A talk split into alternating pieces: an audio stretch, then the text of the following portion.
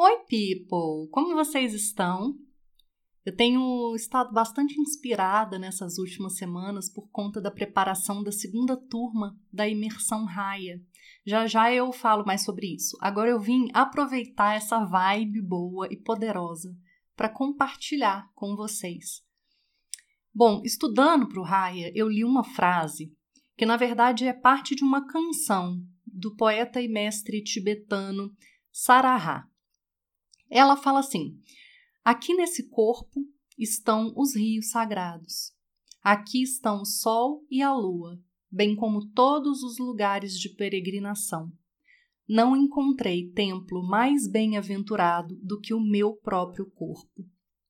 Essa frase me levou para um lugar de reflexão muito transformadora, porque eu mesma já vivi essa realidade em muitas oportunidades. Essa realidade de estar tá buscando um templo do lado de fora, de encontrar, de acreditar que eu vá encontrar o sagrado externo para me consertar. Eu imagino que isso aconteça com a maioria de nós. Quanto menos a gente aceita o que existe, mais a gente procura do lado de fora alguma solução. Eis a questão. Para aceitar, a gente precisa reconhecer o que realmente é. Aceitar não é se conformar, e sim honrar, respeitar, acolher.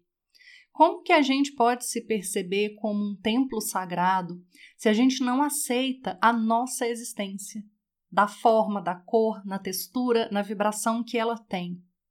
Como é que a gente pode expandir esse templo sagrado se a gente está peregrinando do lado de fora e não do lado de dentro? Eu acredito que todas as pessoas foram criadas pelo sagrado para sermos beleza genuína. Mas nós só podemos manifestar no mundo a nossa potência única depois que a gente reconhece para a gente mesmo que ela já existe. A gente só consegue se conectar a esse sagrado externo depois que a gente consegue compreender e se encontrar com esse sagrado interno. Eu vou deixar um mantra uma afirmação para que você possa repetir daí e começar essa semana numa nova sintonia.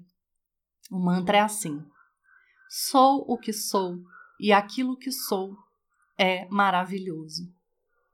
Sou o que sou e aquilo que sou é maravilhoso.